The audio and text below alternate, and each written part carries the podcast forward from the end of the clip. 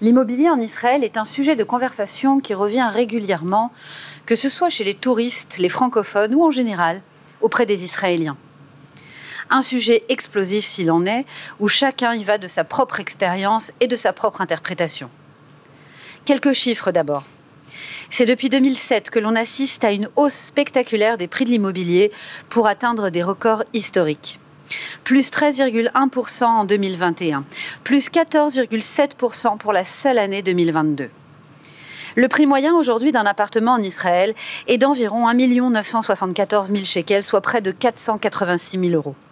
Ce prix varie énormément en fonction des villes. Ainsi, à Jérusalem, vous paierez votre appartement 509 000 euros, quant à Tel Aviv, vous le paierez plus d'un million 200 000 euros à Haïfa 445 000 euros et à Beersheba 298 000 euros. Pour voir plus clair, nous sommes allés à la rencontre de professionnels du monde de l'immobilier qui nous donnent plus de détails. Nous avons joint Jonathan, avocat spécialisé en droit immobilier qui exerce à Tel Aviv. Jonathan, bonjour. Bonjour Céline. Vous êtes euh, Jonathan, avocat en Israël depuis plus de 20 ans. Vous êtes également passé euh, par la Cour suprême dans votre parcours professionnel. Euh, est-ce que vous pouvez nous parler un petit peu de vous? Oui, bien sûr, avec plaisir. Donc, j'ai fait un parcours universitaire en France où j'ai maîtrise de droit à Paris en Sorbonne. Puis j'ai fait ma LIA où j'ai fait pendant un an et demi un stage à la Cour suprême dans lequel je, donnais principalement des opinions en droit comparé. Et puis après, j'ai suivi un, un cursus classique d'études, donc d'équivalence, de, diplôme. J'ai fait mon stage également en Israël. Et puis ensuite, j'ai travaillé dans des cabinets avant de m'installer il y a une petite vingtaine d'années euh, à mon compte euh, à Tel Aviv. Alors Jonathan, on parle beaucoup en ce moment d'une crise immobilière à venir en Israël. Est-ce que vous pouvez nous éclairer sur ce sujet? Alors, tout à fait, oui. C'est sûr qu'aujourd'hui, euh, le marché immobilier israélien connaît une situation qui est un peu c'est vrai qu'on n'a pas vu cette situation-là depuis de très nombreuses années, plus particulièrement depuis la deuxième intifada qui a eu lieu au début des années 2000. Euh, on, observe donc d'un côté une montée importante des taux d'intérêt, qui a évidemment une incidence et pour les promoteurs qui construisent, mais également pour les, acquéreurs qui, font appel au financement pour, euh, pour leur opération. En même temps, on obtient, on, aperçoit que ce phénomène-là de, de montée euh, des taux d'intérêt général, n'est pas spécifique à Israël, donc ça impacte également les étrangers qui investissent en Israël.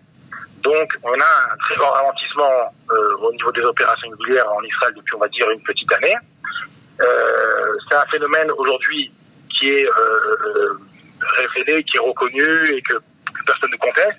La question qui se pose, c'est de savoir, petit un, combien de temps il va durer, et deuxièmement, quel impact réel il va avoir sur les prix? Alors, quelle, durée, quelle, durée euh, Évidemment, c'est une question qui est un peu prophétique, donc on ne peut pas vraiment répondre là-dessus. Mais en tout cas, on a les indices. On sait qu'aujourd'hui, par exemple, la Banque d'Israël se cale euh, souvent par rapport au taux d'intérêt sur la Banque américaine, la Banque, la, Banque centrale américaine, et que la Banque centrale américaine actuellement n'a pas, disons, dernier mot par rapport à la montée des taux d'intérêt. Et en tout cas, même si elle ne le montait plus, elle les maintiendrait à un niveau élevé pour encore un an ou deux. Donc si la Banque Israël continue sa politique et de suivre justement le rythme de la Banque américaine, Banque centrale américaine, donc on peut s'attendre à ce que en Israël, le, les taux d'intérêt restent élevés pendant un an ou deux au moins.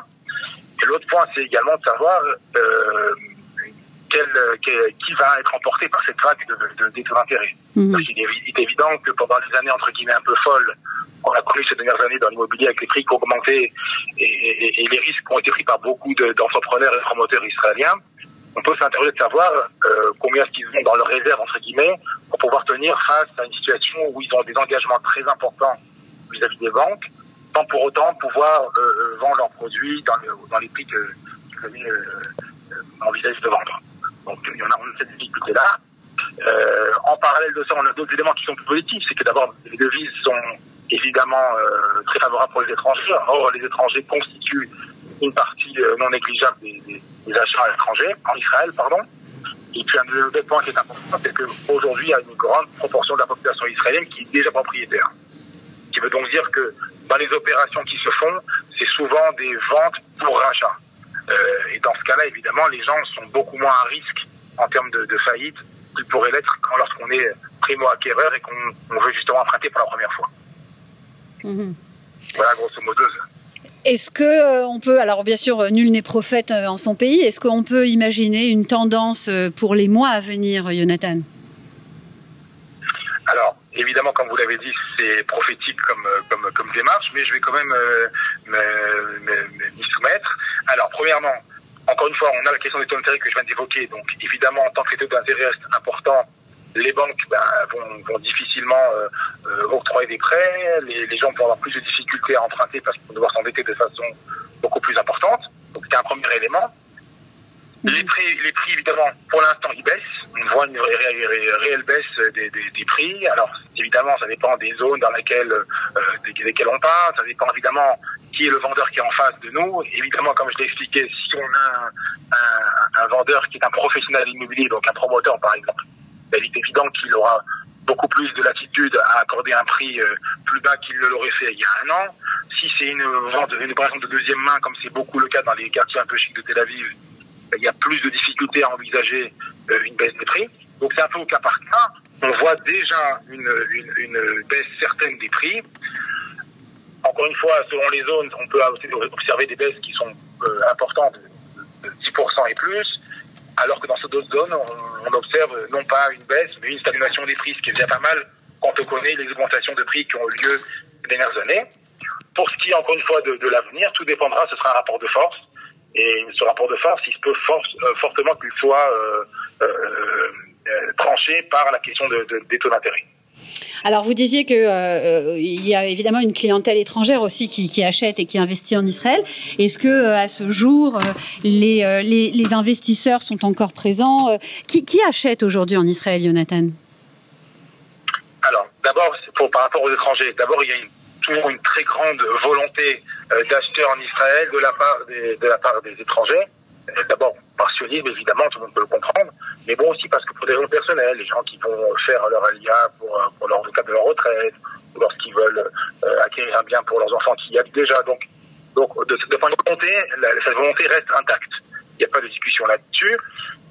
Le point que j'ai évoqué au début de, l'interview, c'est la question du, des devis des, des devis chez Encore les devis-là sont aujourd'hui très favorables aux étrangers. Et donc, évidemment, euh, euh, euh, aujourd'hui, lorsque vous achetez un appartement et que vous, voyez, vous prenez votre, comme référence l'euro il y a un an ou le dollar il y a un an et que vous voyez qu'il a pris déjà 25%, c'est quand même déjà une jolie ristourne, entre guillemets, sur le prix d'achat tel qu'il pouvait être il y a un an.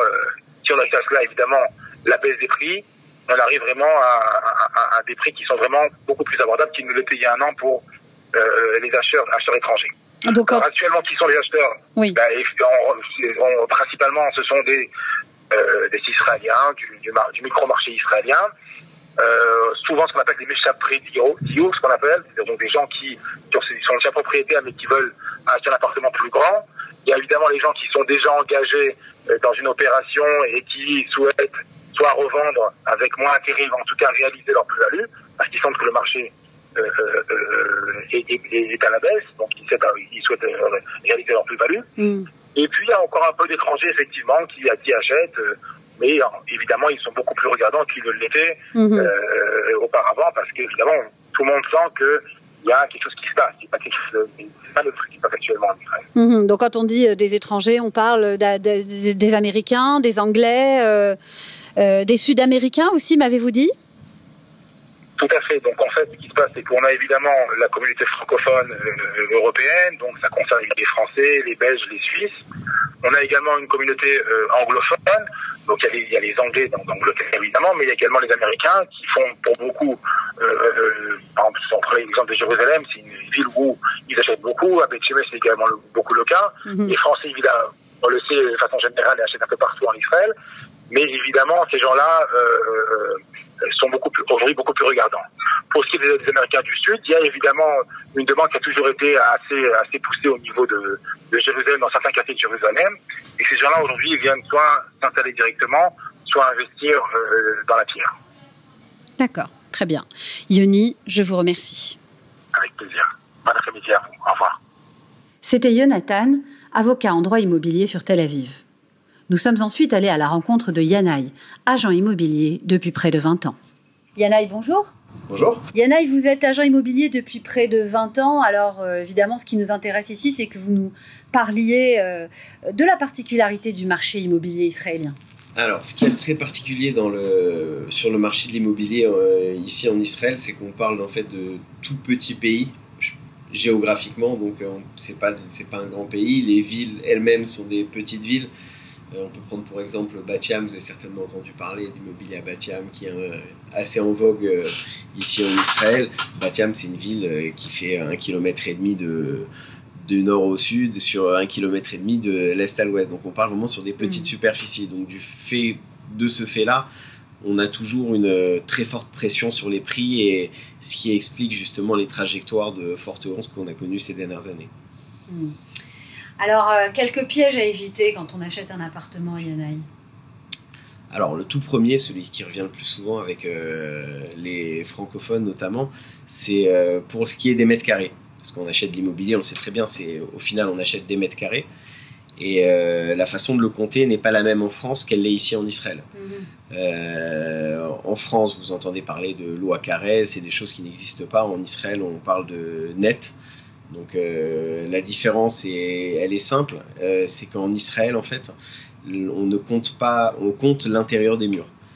Ce qui n'est pas compté dans la loi Carrez, on compte de mur à mur.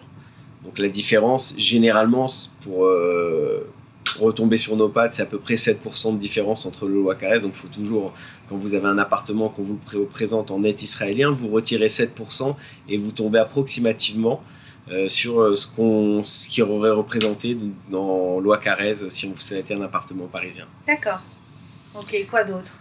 Alors, euh, il y a aussi, en fait, euh, souvent des gens qui cherchent à faire des acquisitions d'appartements sur plan dans des projets immobiliers, euh, des choses qui n'ont pas forcément anticipé, des coûts supplémentaires qui viennent s'additionner au prix de leur appartement qu'on leur a proposé, qui peuvent justement, en période de forte inflation comme maintenant, s'avérer être de vrais... de vrais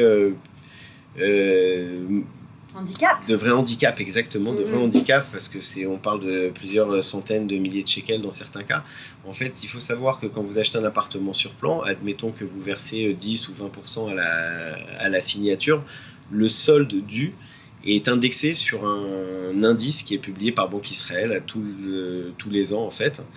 Euh, qui s'appelle Madat Sumat Abnia, qui est en fait un indice qui représente euh, tous les, euh, le, coût de, le coût de la construction. Donc c'est un petit peu tous les matériaux, le fer, tout ce que vous avez besoin, le béton, le béton etc. Tous ces, toutes ces choses-là. Donc c'est un indice qui est publié tous les ans par Banque Israël. Et donc la somme restante due est indexée sur cet indice-là. Ce qui veut dire qu'elle peut être variable. Ce qui peut dire qu'elle peut être variable. On a eu pendant de longues périodes des taux qui, va, qui étaient inférieurs à 0,5% par an. Et euh, bah, l'année dernière, c'était euh, plus de 5%. Donc, on a, enfin voilà, d'une année sur l'autre, quand c'est une année de forte inflation, ça peut avoir un impact. 5% sur des grands montants euh, que vous devez rajouter par an sur un projet de 3 ans à la fin du projet, ça vous fait un budget qui, s'il n'est pas prévu en amont, peut poser problème au moment de la réception. Mhm. Et euh, vous, parlez-nous un petit peu de, des clients, euh, racontez-nous une, anecdote un peu sur des clients que vous avez euh, incités à, faire une acquisition immobilière il y a ça une quinzaine d'années à l'époque où c'était encore plus envisageable. Bah écoutez, il y a une quinzaine d'années, enfin moi j'ai souvenir de deux personnes d'une même famille en fait qui étaient eux-mêmes dans l'immobilier euh, en France, à Paris plus précisément, et donc il y avait euh, un certain patrimoine immobilier. Et donc, euh, moi, je les incitais de mon côté à, investir ici en Israël, à Tel Aviv plus précisément. Et j'ai réussi à en convaincre un des deux, donc il a vendu un appartement qu'il avait à Paris. Avec la somme d'argent qu'il a vendu, il a réussi à faire acheter plusieurs appartements à Tel Aviv pour des sommes, si je me souviens bien, à l'époque, on parlait de 200 000 euros par appartement. Donc, euh, ah oui. Pour des euh, petits euh, trois pièces sur Tel Aviv. Donc des... il en avait acheté plusieurs donc avec l'appartement qu'il avait vendu à Paris. Et donc au final, ben, 15 ans après, cette personne-là, son patrimoine a triplé puisque l'immobilier a plus que triplé, hein, voire dans certains cas même quadruplé dans certains coins de, de Tel Aviv alors que la personne qui ne s'est pas laissé convaincre et qui, est, euh, qui a conservé son immobilier, alors il n'a pas perdu d'argent, il en a gagné, mais euh, beaucoup, moins. Euh, beaucoup moins, beaucoup moins, énormément moins.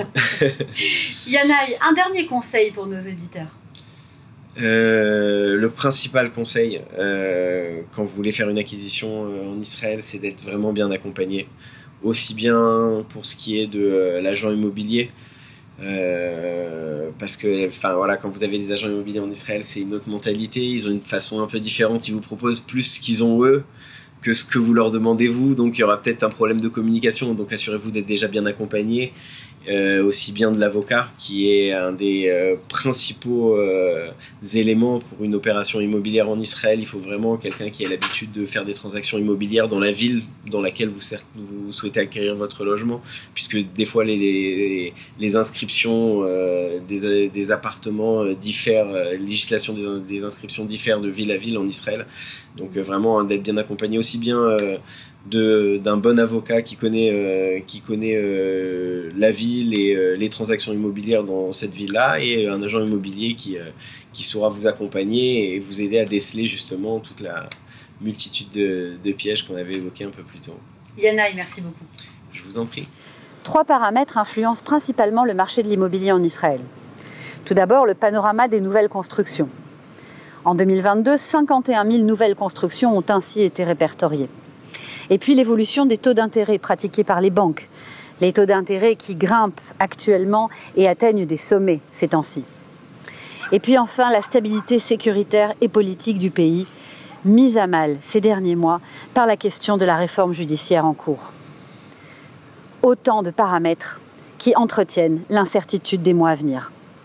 C'était Céline Corsia pour Radio RCJ.